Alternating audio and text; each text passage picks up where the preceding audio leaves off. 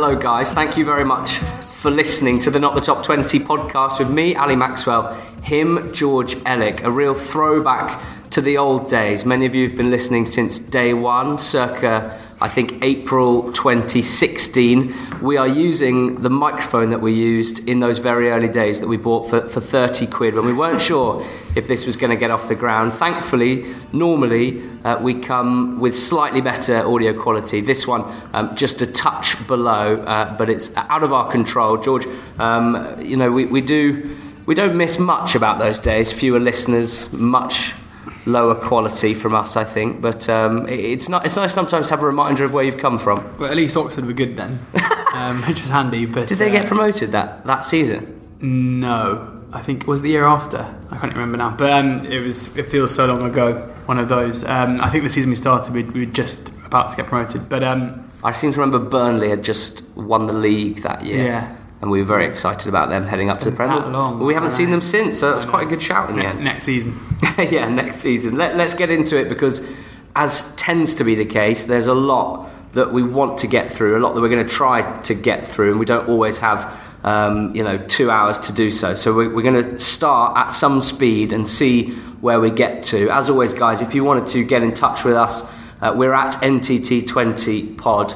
Um, and uh, we- we're always thrilled to hear from you. We had some great Sunday scouting reports, as always, yesterday. We're really, really grateful for those. We're going to start the, towards the top of the championship, where uh, leaders Leeds lost away to Stoke City. This was a great day for Stoke, uh, not so much for Leeds. We're going to touch on both sides of this. Starting with the positives, George Nathan Jones's first win uh, for Stoke uh, as Stoke manager, rather. David Stoke fan uh, tweeted in to say Nathan Jones's wonderful Stoke City to Marcelo Bielsa's evil Empire 1. What a transformation in so many Stoke players, notably Etebo, Adam, Shawcross, Afobe, and a fine league debut for Tyrese Campbell. The acid test will be games we're expected to win, but this bodes well. We'll be patient. A, a win for Stoke that they very much uh, in, uh, deserved.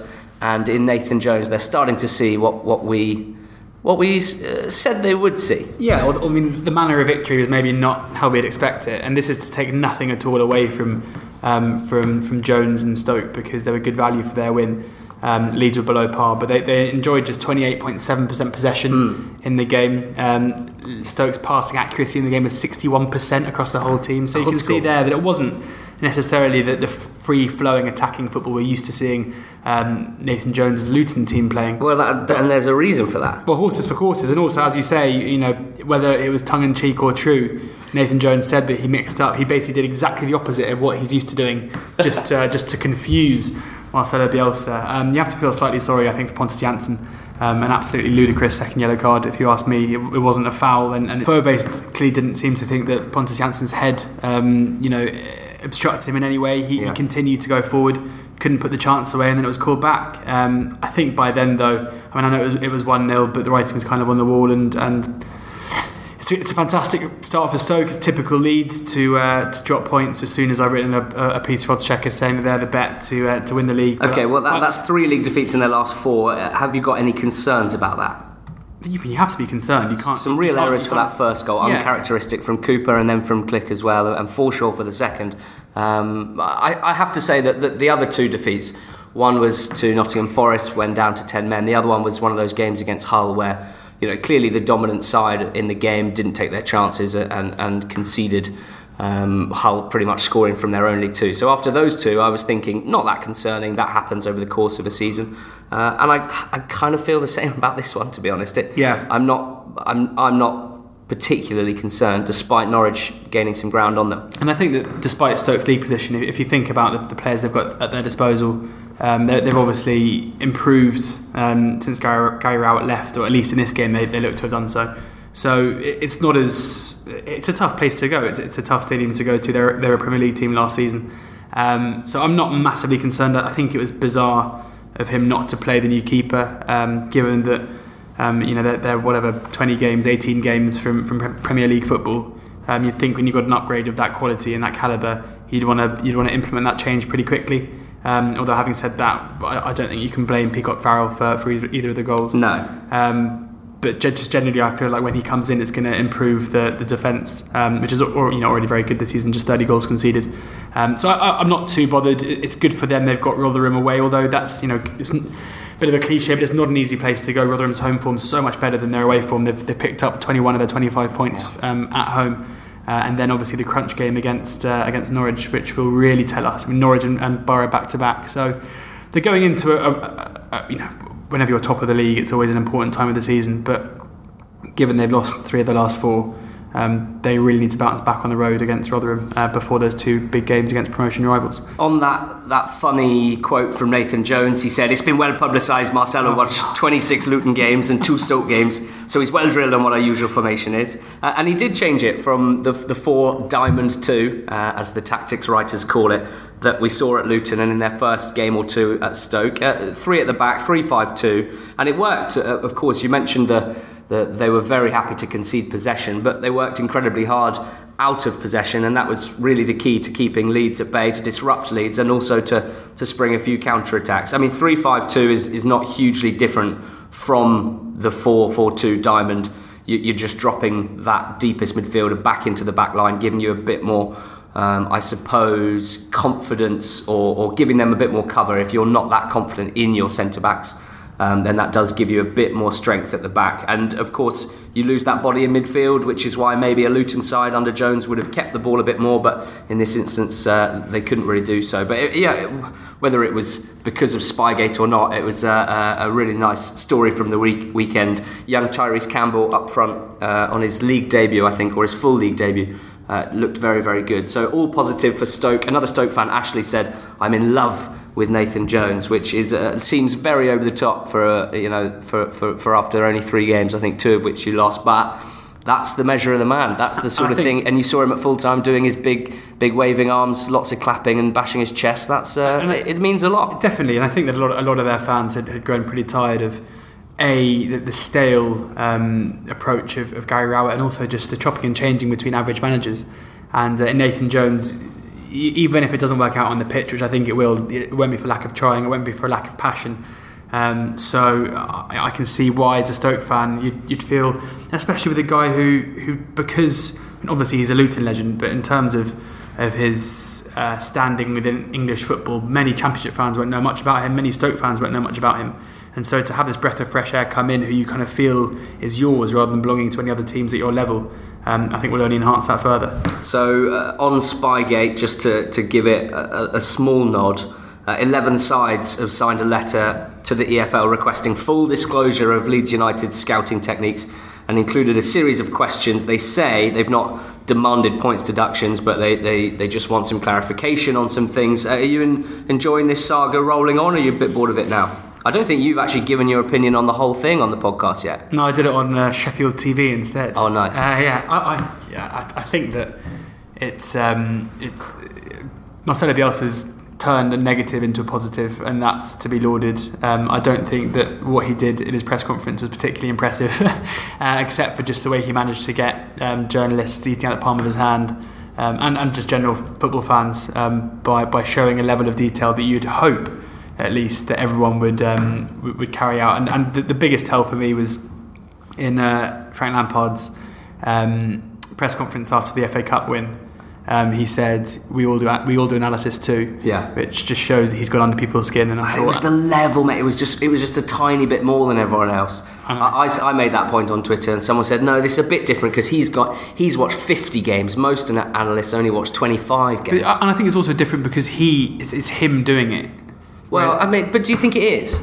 It, I mean, I don't not. think there's enough hours in the day, actually. No, maybe not. I mean, it's definitely not him spying on the people. But but my point is more that the, the you know clubs have like analysis departments in order to yeah. get this. Um, you know, to get all this detail. That's their job. Exactly, and, and it, it, feels like he's trying to imply that he's uh, he's doing a lot of it himself. But uh, that's not to take any anything away from him as a coach. But the, these ideas that like, oh my god, he watches games. He has other teams' games on his laptop. Yeah you know, me and you could sit here right now if you wanted to and watch um, 10 hours of, of Luton's under, under Nathan Jones. Yeah. I was watching a, about two hours worth of some clips for, for a young League One player the other day. I mean, it was it was quite fun. It wasn't Yeah. that fun. So I But- get, I've got, I've, you know, I, I, I, I give him respect for doing it for as, as long as he the other does. thing, Quite you know, often in Costa as well, we with have- everyone else around him. when we have um, certain fans of certain clubs tweeting us saying, "How many of our games have you been to?" Yeah, but you know there are ways of watching football that aren't just at the stadium or on a highlight show. Um, that you know, if you want to pay for it, or you have friends in certain places, you can get access to a whole manner of EFL clips. And luckily enough, we uh, we do have that. I can't think of any sets of fans that would have questioned George whether you've watched their team or not in the last few months. I love, so. I love that we, you've asked what I think of it, and I'm basically sitting here saying that me and you are, are basically Marcelo Bielsa. So Yeah. um, yeah, so come come hire us to lead your team. Um, Norwich are in second. They got a, a very comfortable win against Birmingham on Friday night to go one point behind Leeds.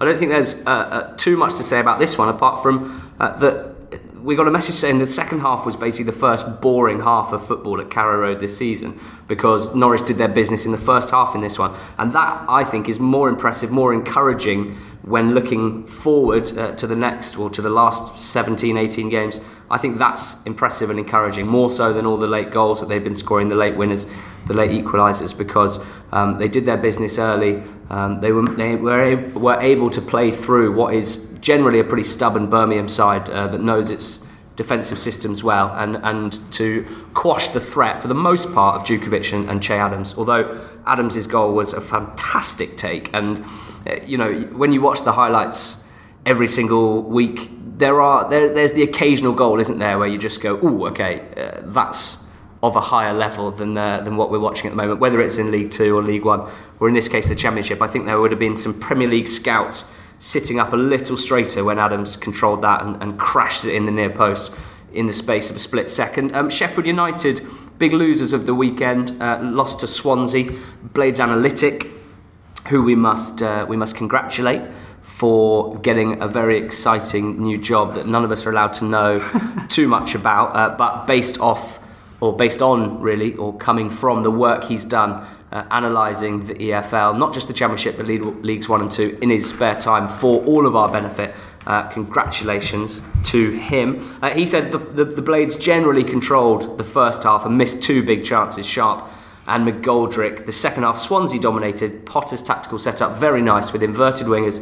McBurnie dropping into a 10 with runners caused issues for Sheffield United, and his link up play was great. Uh, but the real man of the match was Leroy Fer. His physicality, press resistance, and general quality was too much for Blades as he took over in the second half. A deserved result for Swansea, but no real concerns for Blades, and that's quite refreshing, isn't it? You know that that's a, a disappointing defeat, but he's right to point out that Sheffield United could have been two up at half time. Um, let's focus on Swansea then, because they've done the double over Sheffield United, that crazy game on opening day, and just every few weeks they show us a glimpse of what they could be, possibly what they will be if they have a, a really good summer. I'm sort of projecting to next season already and I- thinking I think maybe. Swans could be quite exciting. I think that's harsh. I think they're currently ninth in the championship. Um, they're playing well. They've got a decent home records. Um, I don't think. So you're saying they could be uh, dark horses for the playoffs? Yeah, I mean, they wouldn't particularly even necessarily be that dark. They're six points off it at the moment, um, and there are teams who I think are still pretty. Uh, you know, I, I think West West Brom are one who people seem to assume they're going to be um, absolute bankers to, to be at least in the playoffs. I, I don't think so um, at all. Boro have, we, we are continually struggling, um, unable to put away a, a poor away team in Millwall um, over the weekend. Um, Derby and Bristol City on good runs of form as, as, a, as a whole, but I just think that it's still pretty wide open. Yeah. Um, and Swansea, if they can maintain that level of form, could definitely get in amongst it. Uh, it's interesting. We, we've often this season credited Graham Potter for, for picking up results with, with a, basically a brand new team without much experience. But if you're looking at this one, I don't know if it's necessarily because they're playing against better opposition, but Mm. you're looking at the likes of Routledge, uh, Leroy Fer, Nathan Dyer, Kyle Naughton, all starting. So it was a bit more of an experienced um, makeup of this Swansea team, and, and, and they pulled it off. And good to see Ollie McBurnie back. Uh, you know, I I know that he, uh, James from Blades Analytics said that he was playing as a ten, but that was definitely a number nine's finish. Just you Yeah. know, getting getting in the box and in the six yard box and getting there first into a cross. So been a real, uh, genuine delight for us, I'd say.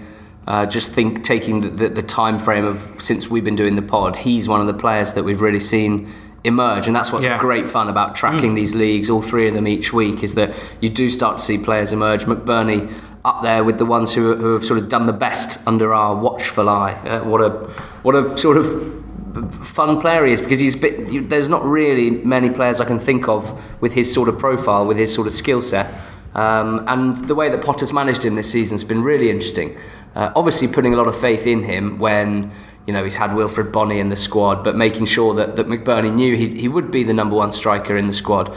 But he hasn't, you know, he has cho- he has moved him out the team every now and again. He's not just started every single game and, and, and been given absolute free reign. And, and, clearly, Potter exploring some of his other qualities by, by playing him in this role where he can drop deep as well and, and link the play. So, all for McBurnie's benefit in the long run and, and still scoring goals as well. Uh, Forest lost their first game under Martin O'Neill. It was a, a fantastic reception for him, as you would imagine, at the City ground, but uh, a home defeat to Bristol City.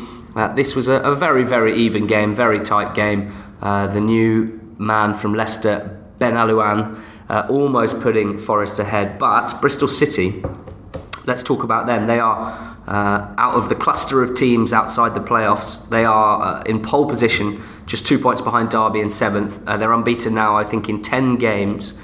And uh, I spoke on the betting show about how the main feature of this, this unbeaten run hasn't actually been dominating the opposition. Uh, it's been keeping the opposition mostly at bay. Really impressive defensive numbers. Uh, they've now got the second best defensive record in the league, better than Leeds, just worse than Boro, uh, and equal to Sheffield United. But uh, a real ability to win the tight games. and you see teams all across the divisions. I always think of Newport County. Uh, all their games are quite tight, and they do quite a good job converting them into wins. That's what Bristol City are doing. That's what they did here. Uh, if you're talking about one of the teams outside the playoffs to punch their way in, then with Aston Villa faltering a little, they're, they're probably you know, obviously they're in the best position, but they're probably the most likely as well. Yeah, uh, but then I still am sure that you know, 28 games gone, 12 wins. I just feel like by the end of the season, there's going to be another another run of games where they struggle. We see yeah. it, we see it every season. So whilst I think on their day they're definitely in the top six or seven teams in the league, and they're seventh at the moment on merit, I, I, I wouldn't be um, backing them with my with my cash to improve on that, just because I, am always concerned about the fragility of, of, Bristol City under Lee Johnson when they do go down, uh, as in when they go down to a defeat. Yeah. Um, good to see Casey Palmer though making an impact uh, yeah. off the bench, a really nice little reverse ball. I, I, think I'm right in saying, and Blackburn fans, you'll have to tell me if I've got this wrong and I'm besmirching your good name, but I'm pretty sure when he joined Bristol City, there are quite a lot of Rovers fans in the comments saying, "Ah, oh, he's lazy, he's uh, he's not as good as everyone thinks he is, and we're happy to see the back of him." I mean straight in and, and making an impact at the team in seventh. So um, that's that. He's obviously found the right place, and and Chelsea should know by now that sending your loan players to Lee Johnson uh, is a good idea. Um, they have kept seven clean sheets in 14 away games. Bristol City. Their away form is fantastic. Their home record, though, is the fourth worst in the league. So uh, a clear point of improvement needed if they're to, to really challenge the playoffs. But impressed with their winning goal, uh, sort of Norwich esque, I thought, in its patience, movement, and, and the execution with that ball through from Palmer in a, in a tight space. Preston had the perfect away day, I reckon, um, travelling down from. Uh, Lancashire to London to play QPR. It was a win made in Exeter though, because uh, Jayden Stockley and Jordan Storey, their two signings, um, Storey in the summer, Stockley in January, but the perfect away day, uh, George, there's nothing better. Cans on the train. You've won only two games away from home all season. You've lost eight. Uh, but there's some optimism there. You know that the team's better than their league position. Uh, your new striker, Jayden Stockley, scores a beauty early on. You outpass, outpress your opposition, more intensity, more quality on the ball. This is a, a team at home above you in the table. Uh, another young player signed from League Two, Storey, scores. Your superstar Ben Pearson is breaking up play, dictating play from the base of midfield. He's not even getting booked, which is a, the true joy. And your underrated number eight, who actually plays number 10, confusingly, scores his ninth of the season. Um, and, uh, and it's his first away goal of the season. So you find that quite funny because as away fans, you haven't seen Brown score yet. And to cap it off, your other new signing, Brad Potts, half. I'm, I'm half, let me finish. your other new signing, Brad Potts, scores a beauty on the half volley for a 4 1 win. You get back home and you wonder how on earth you're 18th in the league table. Well, yeah, I mean, I find it, I find it quite funny the idea of, of, of Preston fans bursting out in laughter when Alan Brown scores because it's funny to see him score away from home.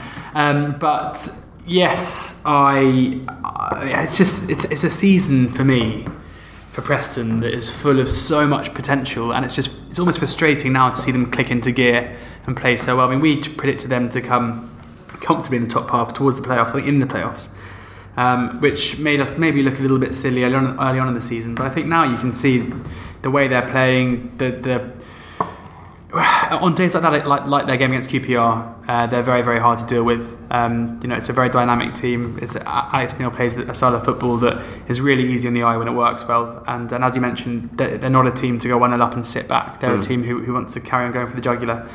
Um, so they're not going to push their way up into any kind of reckoning. And, and I think safety is still safety and survival is still got to be the name of the game.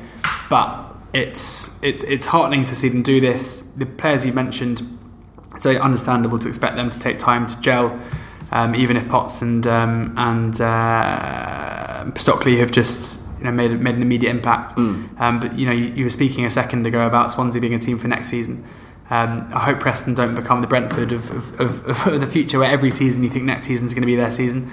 But um, but given the the way that they're impressing, uh, impressed here, the, the performances they're putting in fairly inconsistently um, suggests to me that, that whilst there's a bit of work to do to make sure that this season isn't a disaster, um, they could be really exciting going forward. I don't think it's out of the question that they could be and of course a lot would, would have to go their way and more improvement but just the type of team I'm thinking of could be a sort of British and Irish version of Norwich this season you know playing uh, having a disappointing season and then just making a few key decisions to, to take the team to the next level and trying to ride it all the way um, I'm not saying that will happen but I certainly don't think it's out of the question. Um, it's, it's, worth pointing out as well. I mean, that was their first win, I think, in six games. Um, they, would only scored four goals in their, in their five before. So there are obviously still issues. It's not like they've kind of massively turned the corner. They're not out of the woods at all. It's just games like that show you that the potential is there and that Alex Neil can really get them purring.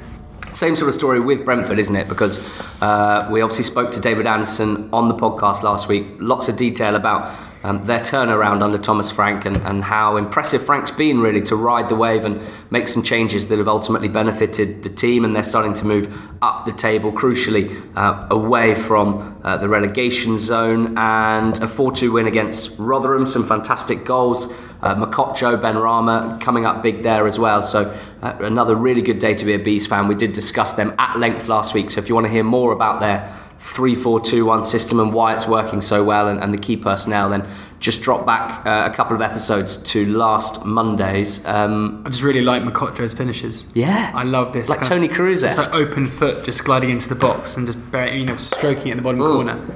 Um, and if I, I, didn't really realise that was a trait of his. But, well, I think uh, I, what I like is that he's obviously in a two midfield two with Sawyers, and you'd expect really Sawyers to be the one yeah. lingering on the edge for that, and that maybe is what the opposition expect as well. You, we didn't think, as you say, Mokotjo necessarily had that in his locker, but fantastic for them. The second to, one was so like so composed. Yeah. It's great, and just some some really good ball movement as well in, in many of the attacks as well. So a fantastic win for Brentford. That's nine goals they scored against Rotherham uh, this season after a, a, big win on opening day as well. A couple of other wins just to touch on. Derby uh, beat Reading two one for Derby. Uh, they're in sixth. They've been in the playoffs, I think, pretty much all season. And it still kind of feels like to me they are keeping the chasing back at bay more so than going for, for the top two and, and, feeling they can gun for the top two. I, I, don't know if you think that's fair to say. Um, this was a, a, pretty routine home win. I think Reading played quite well in the first half.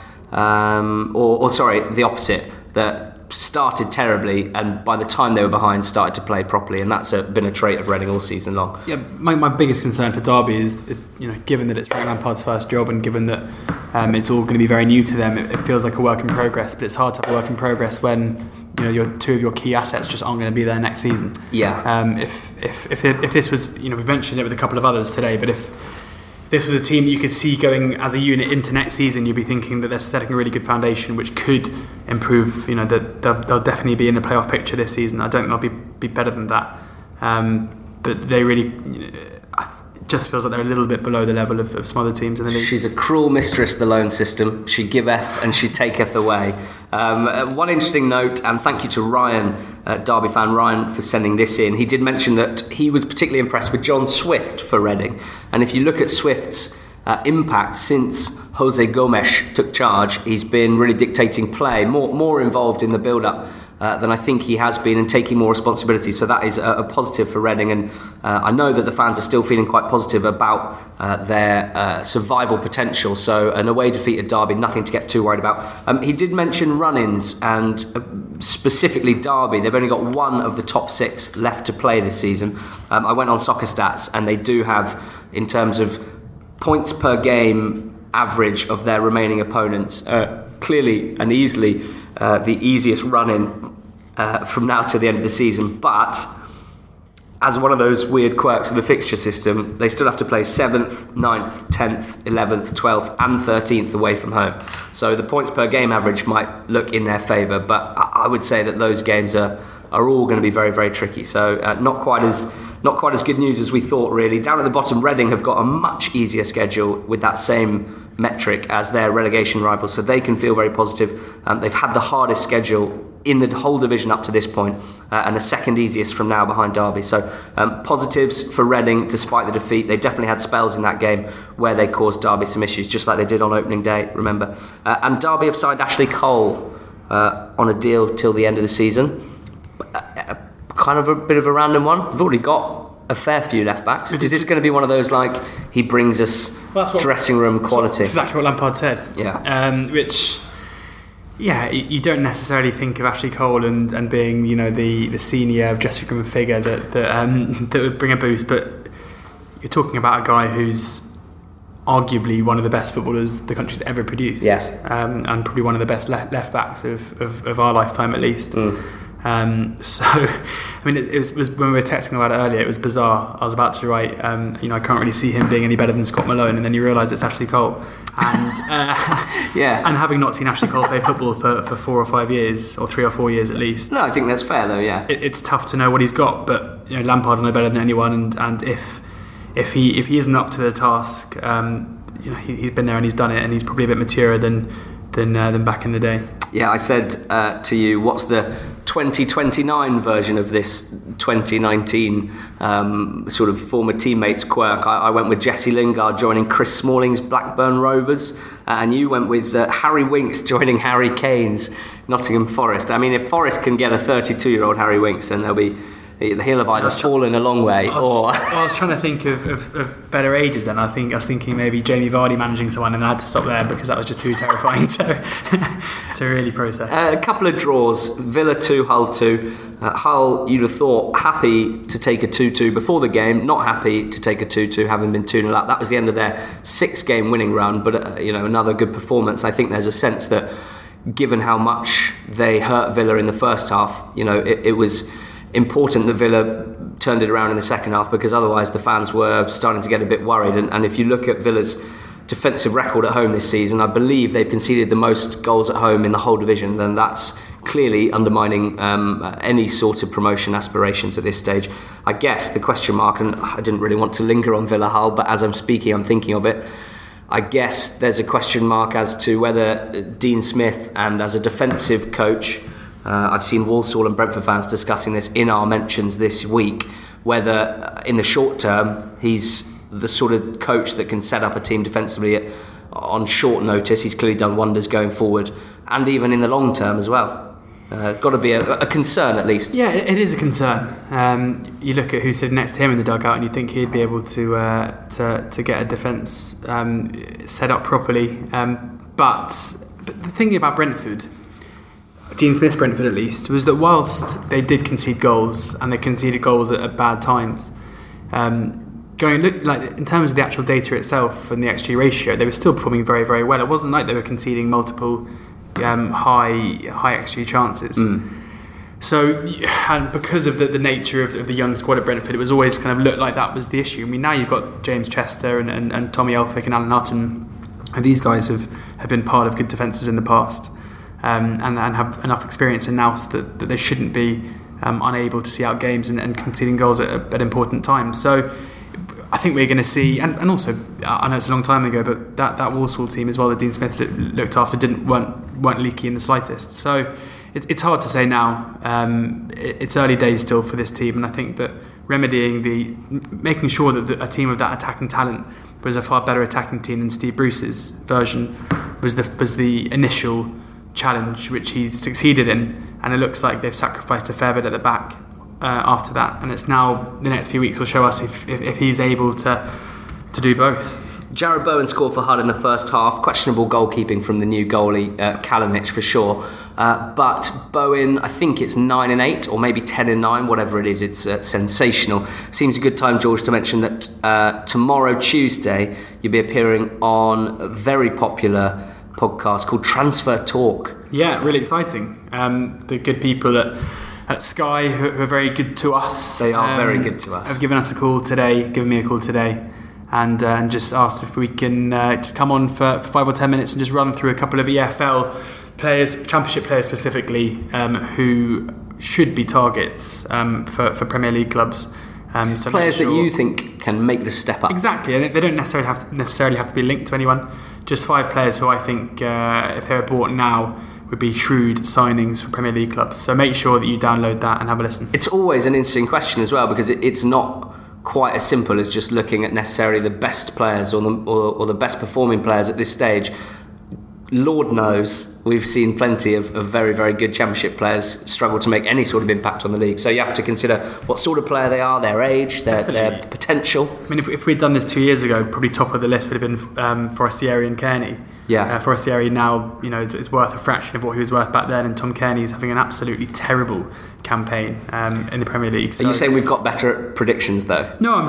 I'm i hope so. Well, yeah, I, I, still maintain at least Cairney in, in the right team would, would, you know, or that version of him would be good. But it's just more about, you know, for example, uh, you know, someone like Bradley Dack, who mm. I may or may not be talking about tomorrow, who, in my opinion would be massively suited by by the you know increased space that you can maybe get in the Premier League um, and around the box and playing for a team who, who maybe are on the front foot a little bit more than, than Blackburn are. Yeah, absolutely. I was just trying to work out a, a gag where I I'd called uh, I made a hybrid footballer called Dack Grealish uh, and just considered how much you would love that footballer. I think you just did it. Yeah, yeah. Um, sorry, that's just why I was distracted. That's why the uh, the segue didn't work as, as well as it normally does. Uh, anyway, uh, definitely subscribe to Transfer Talk. Make sure you listen to that uh, on Tuesday once you're finished with this one. We're going to move on now to League One, which is now officially known as, I think, the greatest league in the world in terms of things to watch across all football. And I haven't looked at many of the European second and third tiers, but I can't think there's too much more interesting than League One at the moment. So things happening at top and bottom, and actually results on the weekend that made a big difference to both the top and the bottom. Uh, my first note uh, of my podcast notes this week was something like This is the greatest league in the world.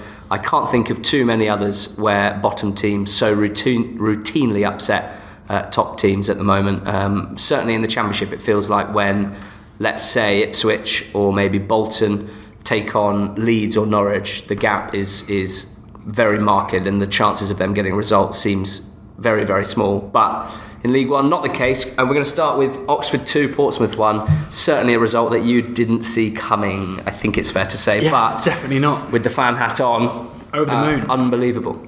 Yeah, and, and fully deserved as well. Um, had the better chances, had the better of the game, but, but looked way more up for it. I think Portsmouth um, have uh, their social media team maybe to slightly blame for uh, for the impact. Yeah, explain, explain that one to the listeners. Well, uh, I think it was Karl Robinson's first game or second game. Um, we were last there. season. We were there. Yeah. It was the first game, wasn't it? Live on Sky. Yeah. Um, at Fratton Park. Um, Alex Mowatt missed a penalty, and um, Nathan Thomas came over to him after afterwards. Thompson. And, sorry, Nathan Thompson came over to him afterwards and uh, shouted, screamed in his face. Uh, for which Alex Mowatt gave him a slap and was sent off. and we ended up losing the game uh, 3 0.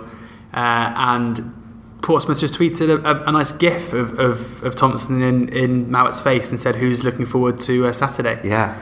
Um, which is an interesting thing to do before the, uh, before the game. And Karl Robinson said afterwards that uh, a lot of the players had sent him texts saying, "Have you seen this?"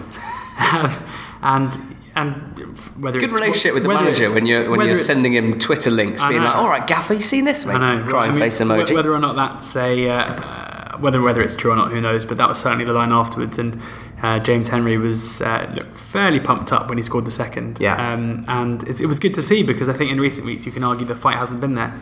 Um, so fingers crossed. I mean, still desperate for a striker or two. I think that'll come in the next uh, week or so. Ten games till our, ten days till our next league game, which is handy because Accrington have, have, have qualified in the FA Cup. So um, ten days till till Barnsley, which I hope you're joining me at. If uh, Yeah, yeah, if unless goes, I get a better a better offer. if all goes to plan. So uh, maybe there'll be a striker or two in by then. But yeah, really, really positive. And and um, I, I advise everyone, anyone who's interested by. Um, the, the, the goings on at Oxford in the last couple of weeks, including Gavin Whyte's um, behaviour, including the HMRC tax bills, um, and just a general poor form to give Gregor Robertson's um, column in the Times from today a read. Um, it's yeah, very insightful. Yeah, uh, sorry, I'm just. you, yeah, you distracted me talking about that Gavin Whyte video. I'd forgotten about it, and it, tr- it was truly one of the more remarkable things I've seen. Well- I feel like I, I've seen a lot by I mean, now. Yeah, when, when Gregor tweeted the link to the um, article today, um, he captioned it saying "not an opening sentence I thought I'd ever write," and so just so you can to give you a taste, um, or maybe that's the wrong word. of it, Fantastic writer Gregor he, uh, Robertson is. His uh, the first line is, "You know it's been a tough week for a club when footage on social media of one of their players masturbating in the street was not the source of the, their most unflattering headline." Um, so as you can imagine, it's, it's a cracking read. I'd have used windmilling uh, as the verb there personally, but I think, uh, well, I think full you- respect. I think you need to give it another look then. Okay, I will give it another look, a closer look. Um, uh, what else? I mean, that Oxford Portsmouth result, just the latest in a long line of, of things that make me think, why on earth do we try and predict anything uh, in League One? And I just want to celebrate the, the tightness at the top because uh, genuinely, I think this is now as tight as it's been all season. The odds reflect that. There are, to my eyes, now five teams gunning for two automatic promotion spots, which, with uh, 18 games to go, is, is a real treat for us. Um, and, and how do you try and predict this? Let me run you through uh, the top five. Uh, Portsmouth, top of the pile. Uh, they've been there all season. Generally, they've reacted very well to a defeat.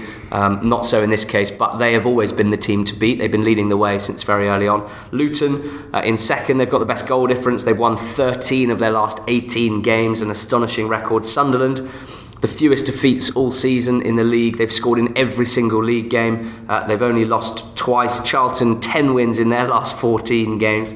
Barnsley uh, in fifth, the best defence in the league, unbeaten in seven games with five wins in that time, and the other two were draws against Luton and Portsmouth. Barnsley were still getting Sunday Scout reports um, saying they're the best team in the league, they're the best team we've played against. They're, in fifth. Uh, it's absurd, and it's so close. Uh, Matt was at that game, said.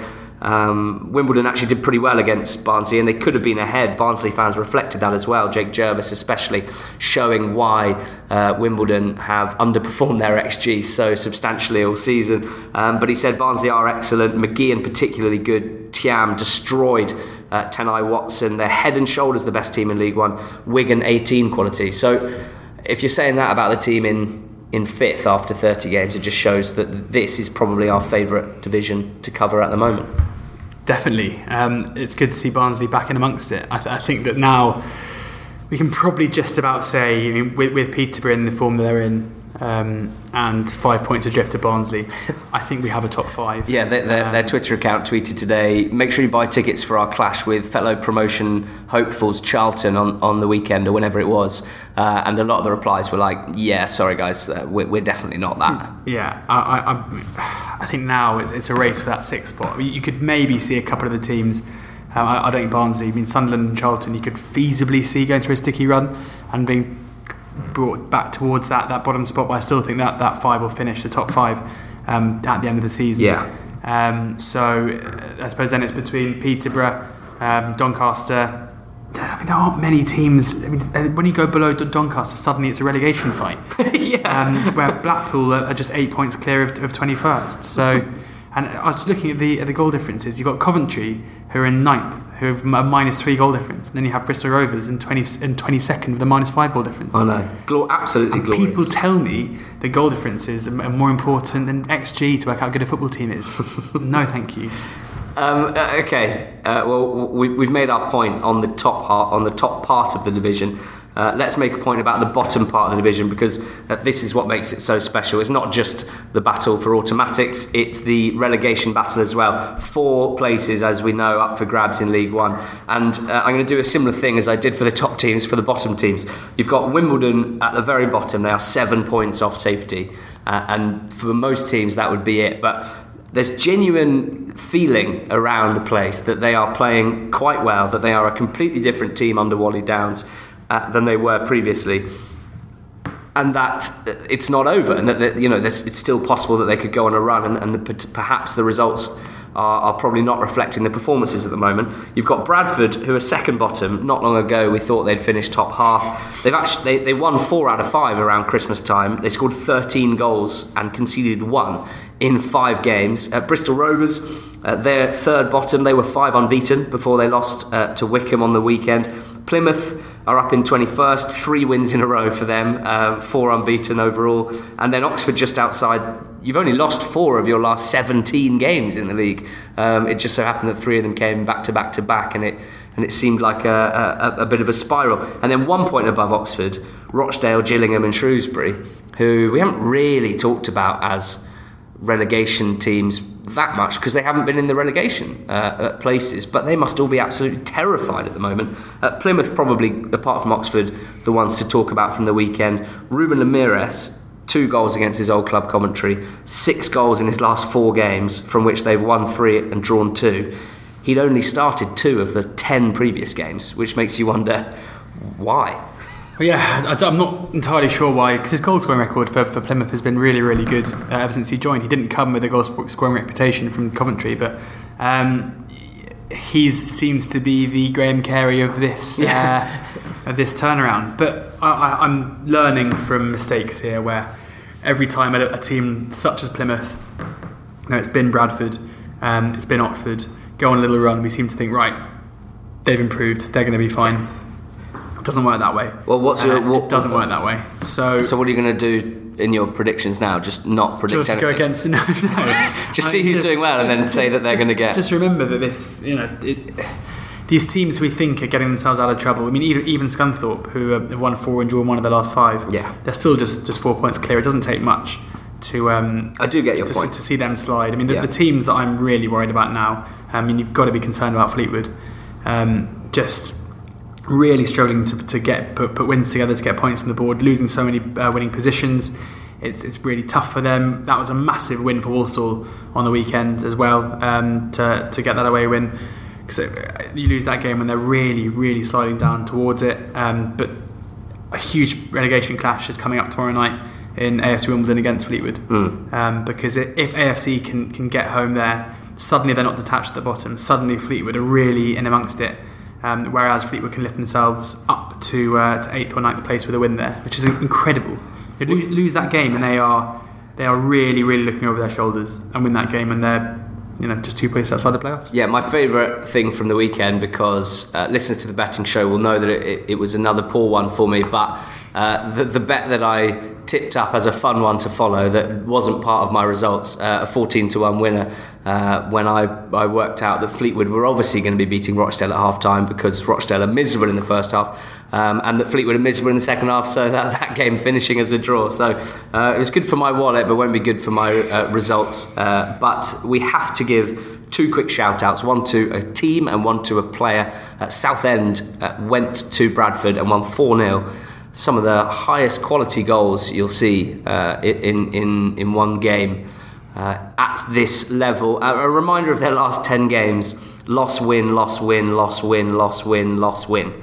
Uh, in that time, they've won five games to nil. Uh, and also lost at home to Rochdale and Plymouth. So Southend kind of summing up the league in general at the moment. But in Stephen Humphrys, if they can get him to do that every week, they will be pretty chuffed, and, and uh, Scunthorpe will be wondering why they couldn't get that out of him. Because some really, really good performances uh, from him and, and, Simon Cox with a beautiful goal the outside of his foot and the individual shout out to Andy Cook of Walsall. Can't ignore a hat trick, even though Gillingham's defence made it about as easy as they could have done. Uh, he showed his best attributes, I would say uh, real power, great strength in the air.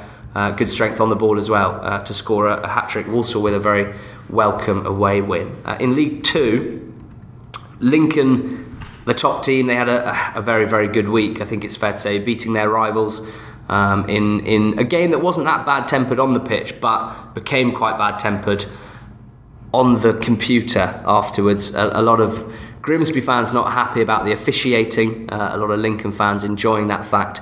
Uh, of course, sometimes you think, you know, how are these League Two refs so bad? But the referee for that game, one Michael Dean, Mike Dean, Michael. sending off, sending off James McKeown. Um, I also really like the way he kind of almost brushed past um, McEwen after after giving the red as well. It was just it was so it doesn't matter it doesn't matter where he is, you know, how big the game is, what league he's in. He's still Mike Dean, and he still um, had a had a you know loved the drama of the occasion. I imagine he offered a few autographs to some of the players afterwards. He, he Do you think it was a red? Uh, yeah, I, I think I did. Yeah. He, uh, th- th- this is the great thing about goalkeepers is that when they do decide to rush out of their goal, they're obviously travelling at such speed. Hmm. And generally, if it's 50 50, you know, you will dive in just to give yourself extra chance of getting there. I, I didn't think he got there, and therefore he has absolutely launched himself in at pretty much full speed. Um, so I don't know whether it was for recklessness or uh, denying of a goal scoring opportunity. It probably could have been either or both. Um, but a great day for Grimsby just in terms of the league table as well, because there's quite a lot going on below them, isn't there? There's a lot of it's like a sort of shoal of piranhas below them, just sort of thrashing it out for bits of meat. Um, that represent the other two automatic promotion Yeah. spots. A bit of a partridge moment there, but um, the, the game of the day, uh, Mansfield Colchester, and Colchester 2 0 up at that point thinking everyone keeps banging on about Mansfield and Bury, but don't forget about us and losing 3 2. Quite a damaging day for them. Um, but for Mansfield, a great win. Nicky Ajose and George Grant join on loan. That's going to make a difference. Really strong. Um, they're, I mean, given how, how strong their um, their attacking options were before that, um, to bring those two in is really impressive. Um, you know, it's, it's an absolute embarrassment of talent now. if you think at League Two level, to have a Jose, um, Walker, Hamilton, Grant, you know, these guys are all really, really solid players at this level and players that everyone would want to have in their squad. Um, and even looking at their bench on the weekend, the likes of you know Otis Khan, um, who I know hasn't really impressed, but was a, was a big signing for Yeah, them in yeah. the summer. Um, so suddenly, I mean, we, I think you and I both had kind of convinced our, ourselves and each other it was going to be a, a, a Lincoln MK Don shootout. Um, Lincoln still very much at the top. MK going through a sticky run of form. Fifth place, Link, uh, MK. Dons. Um, but I have a sneaky feeling that either Bury or Mansfield will win the league this season. Really? Hmm. Care to expand? Well, yeah, I just think that after not slow starts, but after um, Yeah, I think you could say. slower starts. Yeah. I mean, if you think that Mansfield have only lost three games this season, um, the failure to convert those, those draws into wins, and, and Lincoln got off to an absolute flyer. Um, and there's just three and four points separating the three of them. And I think just based on, on the, the way they currently play, based on the attacking talents of Bury and Mansfield, where each have a couple of players who on their day are, are, are way too good for League Two level, and there seems to be no risk of losing them at all this, this window.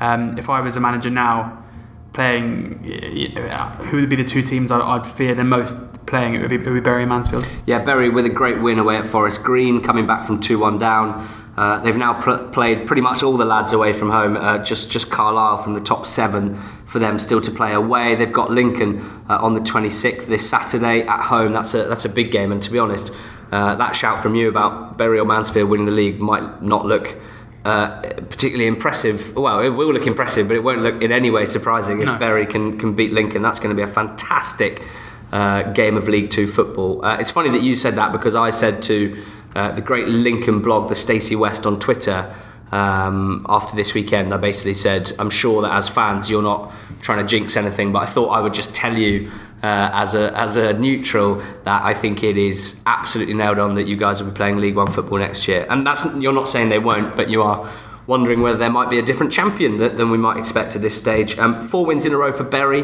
really, really impressive, of course, uh, and for all the reasons you mentioned. Shout out to Cambridge as well. They've, they've won three on us on the spin, uh, finding their school, uh, finding their goal scoring touch as well uh, in recent weeks. And um, when we were looking at teams that might get sucked into it, we did look at Cambridge when Colin Calderwood, just before he was appointed. Um, and it's not over yet. They're only five points above the relegation zone, but but a mightily impressive few weeks.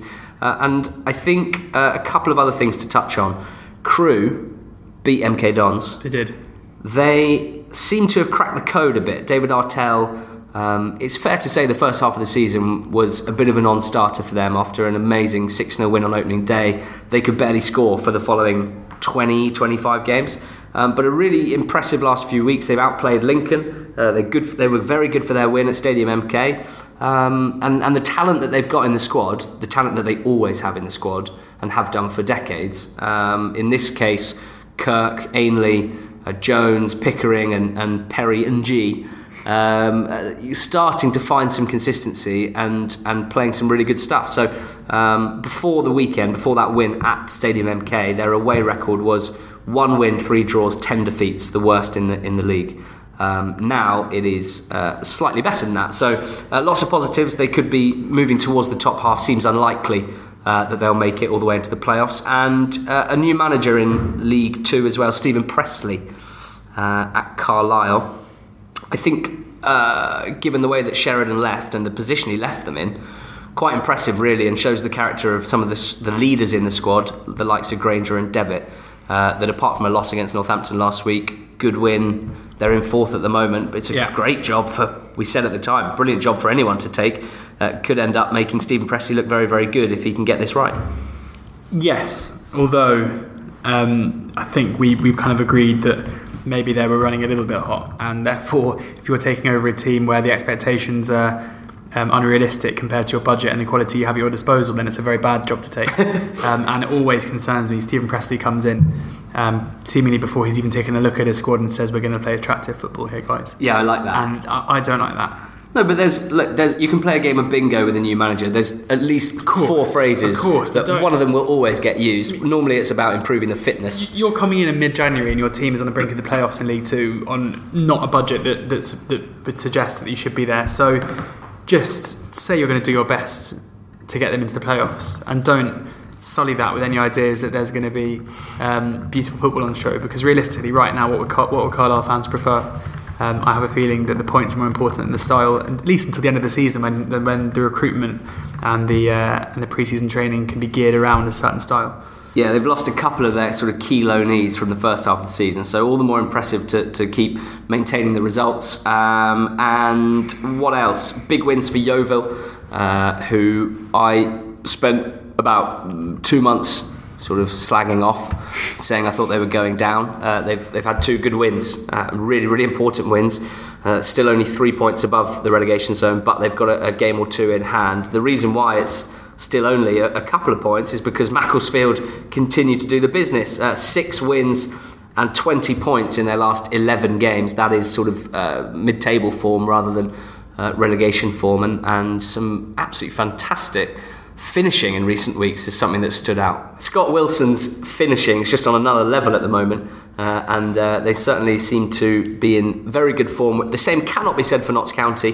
They lost uh, against Yeovil. That was a huge game you do feel uh, Notts County now seven points adrift.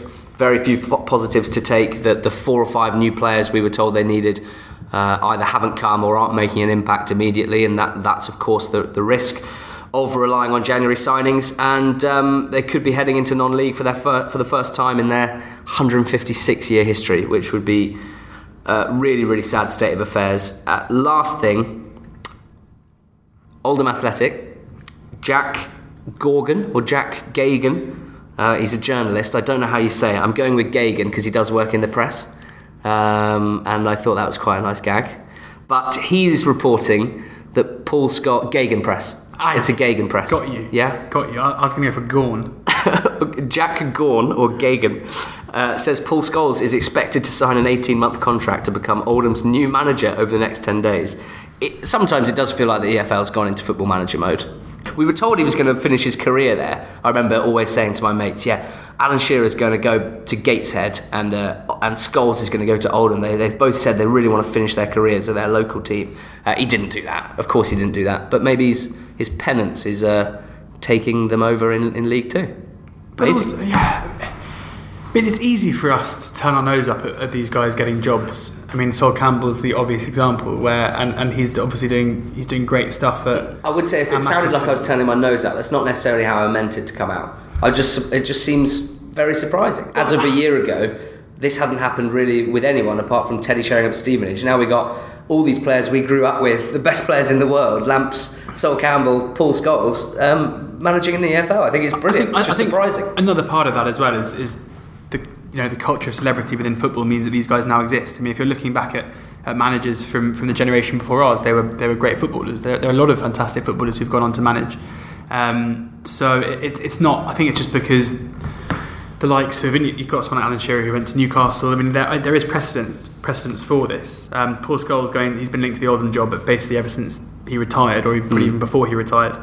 And it, it is his local club. Paul Scholes obviously loves football and, and wants the opportunity to, to, to manage this team. Um, Jack Gaughan or Gordon doesn't always sound like he loves football when he's when he's punditing, does he? No, but that's just his that's just his manner. Though. Yeah, um, I, am not going to pass judgment before he um, before he takes over. Um, he is someone who, maybe unlike Sol Campbell, I, I, have more I have more faith that he understands um, football fairly well I mean, if anything, the Salford experience will put all those guys in a much better position to be successful in football management. He's going to have to uh, cut ties, isn't but, he? But they, they understand the business side of, of football. You yeah. know, if you, if you, listen back to the Appleton interview we did, he said that the thing he thought he was best at at Oxford wasn't the, the coaching; it was all the stuff in the boardroom. It was negotiating with with the owner. It was looking at new new players and, and working out recruitment strategy, which is something that Scholes would have had experience with already. Managing upwards, and if, and the and the way that they already the Oldham recruit their players at the moment is fairly different to other teams. Um, you know, the, the, journalist has said that he's told the owner he'll pack it in if there's any interference in the team. So he's obviously expecting to have full reign over. Has he seen who they've signed in the last selection. week or so? Yeah, um, I'm really interested. I'm, I'm not. I'm not ruling. Uh, I think that we've maybe, or I certainly, um, have had to slightly change my opinion on these guys coming in. Where you know Frank Lampard now looks every every inch the Championship manager.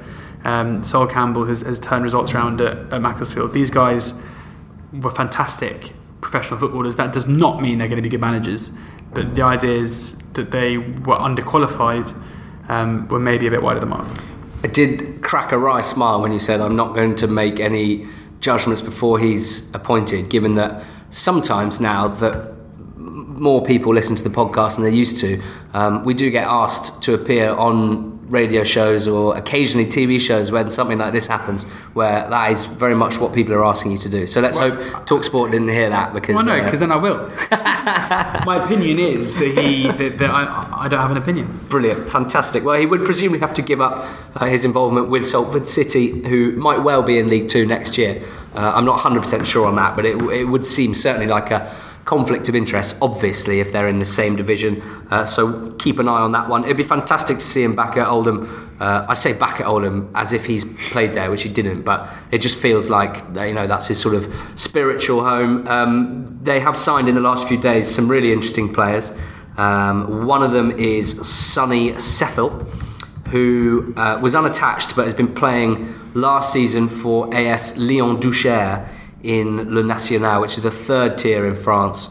Um, uh, uh, um, not, it's not as good as our third tier, put it that way. But um, a centre back, very tall. You'd have thought um, Abdallah Lemsagam, the owner, um, using his extensive contacts book from his time as an agent uh, to pull in old uh, Sonny Seffel. And my favourite one, Urko Vera. Hello, Vera, they said and he scored after a minute from the spot. As soon as the penalty was given, he wanted it, dispatched it sort of in off the bar. This is a guy whose first career league goal came in La Liga uh, for Athletic Club, very much uh, from the Basque country, which is interesting as well. Somewhere I visited last summer, which I could tell you about if you if you wanted. And um, and he's, he's recently been playing for Cluj. Uh, in Romania, he's been, played under I've Dan been, Petrescu before. I've been to Cluj. Really? Yeah, lovely, lovely place. I could recommend it if you're looking for somewhere to go um, in Romania. Nice. He's also played in uh, South Korea, of course, and, and actually had a very good goal scoring record for a year or two in um, whatever they call the uh, the Segunda, the, the second tier in Spain. But my one concern, and you know, this has got Oldham's current um, position written all over it. He's never played more than 38 league games for a team, so do not don't for a second think that Mr. Vera is going to be sticking around for a long time. I think his uh, he's using his his football career as a passport to see as much of the world as possible, and he's currently uh, lighting up Oldham.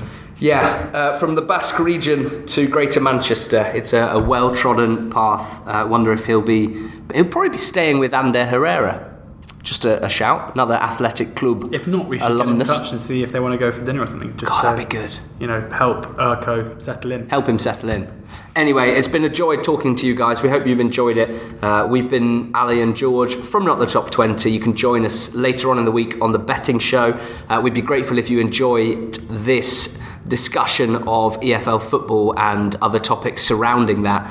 Uh, if you could give this a share, if you've got this far and you've enjoyed it on Facebook, on Twitter, on your fan forum. Um, I always feel weird saying please share on the forums, but if you look at the stats, uh, that's where a link holds the most value. I think it's fair to say. If someone shares the link on a forum and, and encourages people to listen, we can get 100, 200 extra extra listens, extra downloads, which is massive for us in trying to attract more listeners. So thanks very much for joining us. But maybe don't get them to listen to this one because the sound quality is a bit dodgy. Yeah. Be like listen to the next one, which will be really good on Friday, Thursday probably. Thanks very much for listening.